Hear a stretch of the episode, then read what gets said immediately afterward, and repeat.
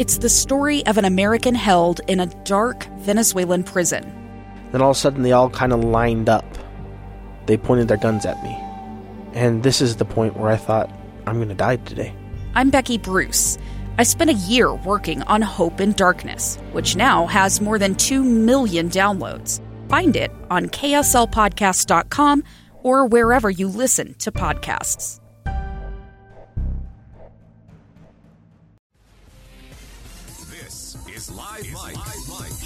With Lee Lonsberry. From Utah's Capitol Hill to your schools, Texas, and all the breaking news. Hear it on Live Mic with Lee Lonsberry on KSL News Radio. Welcome back to Live Mic. I'm Lee Lonsberry. In just a moment, I'm going to share with you some of the words released by President Donald Trump last night, where he effectively concedes the election and also calls for justice for those responsible for the violence on Wednesday. We'll get to that in just a moment, but I want to tie up a, a loose end.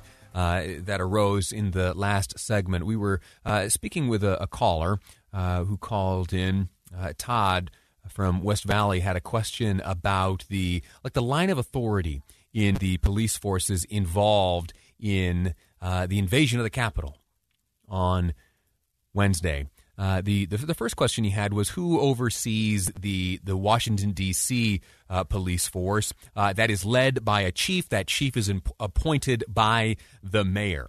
Uh, their involvement in the events of Wednesday uh, didn't kick in until a bit later. The front line was the Capitol Police, and so the caller's question was then, okay, well, who oversees the United States Capitol Police? And this, uh, I wanted to be precise about the answer. So let me share it with you. This is uh, from uh, uscp.gov uh, outlining exactly how oversight is handled uh, for the United States Capitol Police. Uh, the description of the chain reads thusly. The United States Capitol Police is overseen by the Capitol Police Board. I'm going to pause there for a second and share with you the names on that police board uh, Michael Stenger, Paul Irving, uh, J. Brett Blanton, and Steven Sund.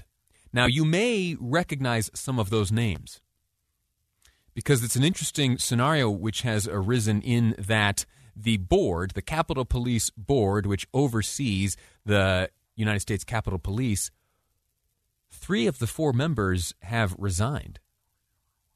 Steven Sund, Chief of Police, has resigned. Paul Irving, U.S. House of Representatives Sergeant at Arms, has resigned. He was the chairman of the Capitol Police Board. So, too, uh, has resigned the United States Senate Sergeant at Arms, Michael Stenger.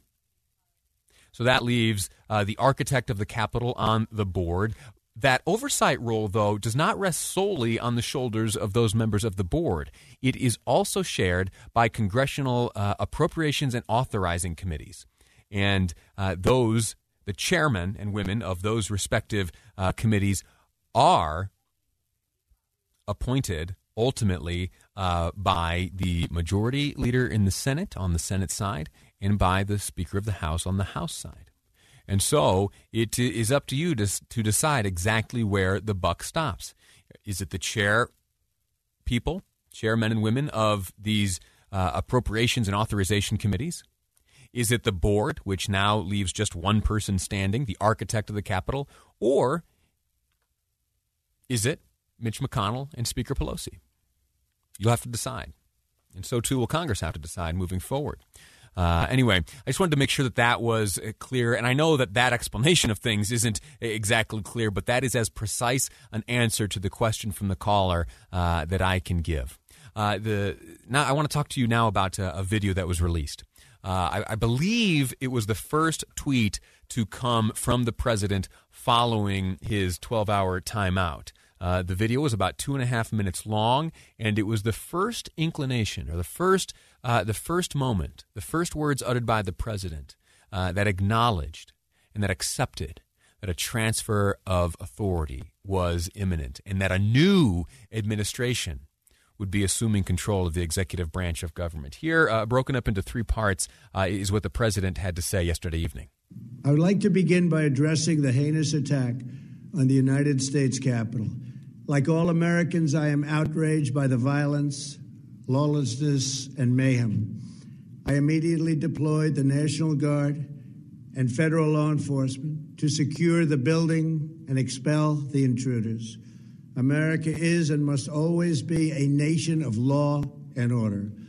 The demonstrators who infiltrated the Capitol have defiled the seat of American democracy. To those who engaged in the acts of violence and destruction, you do not represent our country. And to those who broke the law, you will pay. We have just been through an intense election and emotions are high, but now tempers must be cooled and calm restored. Who's the audience there? Who do you think he's speaking to? And what do you think motivated the recording of this video? I want to play for you the uh, part two and part three of this, and I'll uh, share some of my reaction to what the president had to say. Uh, he continued. I want to play it for you in its entirety. I, I, don't want to be accused of taking things out of context. It was uh, two minutes forty one seconds long. I'm going to play those all for you. Here is part two. We must get on with the business of America. My campaign vigorously pursued every legal avenue to contest the election results. My only goal was to ensure the integrity of the vote. In so doing, I was fighting to defend American democracy. I continue to strongly believe that we must reform our election laws to verify the identity and eligibility of all voters and to ensure faith and confidence in all future elections. Now Congress has certified the results. A new administration will be inaugurated on January 20th. My focus now turns to ensuring a smooth, orderly, and seamless transition of power. Part one the president communicated a desire to see justice uh, applied to all those responsible for the violence on Wednesday. Very good. Number two, part two, the president just there uh, concluded that he feels that election reform ought to be a priority of the government moving forward. That's not necessarily synonymous with the claims he's made in the past. Just want to point that out. Part three, the president concludes in his first remarks delivered via Twitter after his 12 hour timeout.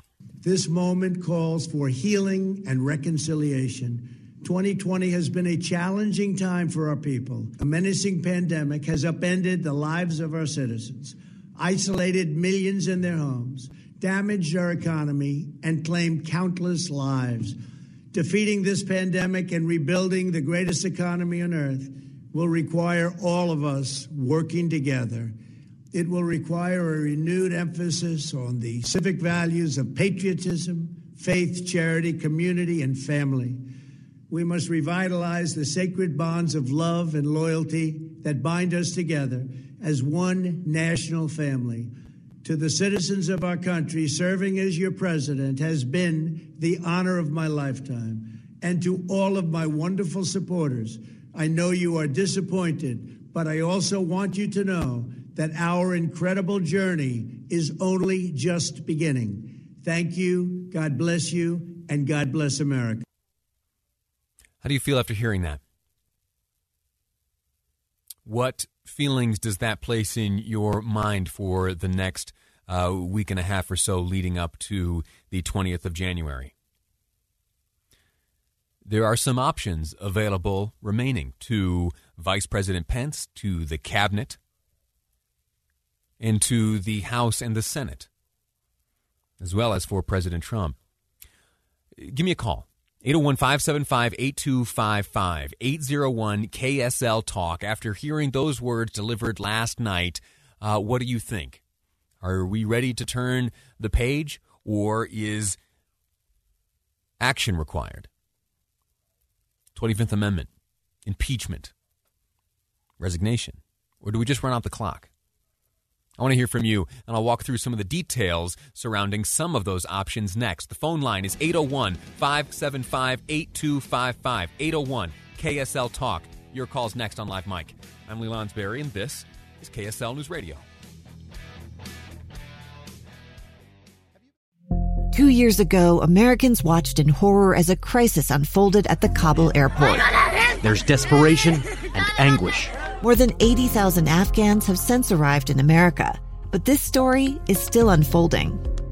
I'm Andrea Smardon. In my new podcast, Stranger Becomes Neighbor, we'll find out what happens to these new arrivals in our communities. Who would help our newest neighbors? Follow us at kslpodcast.com, Apple Podcasts, or anywhere else you listen.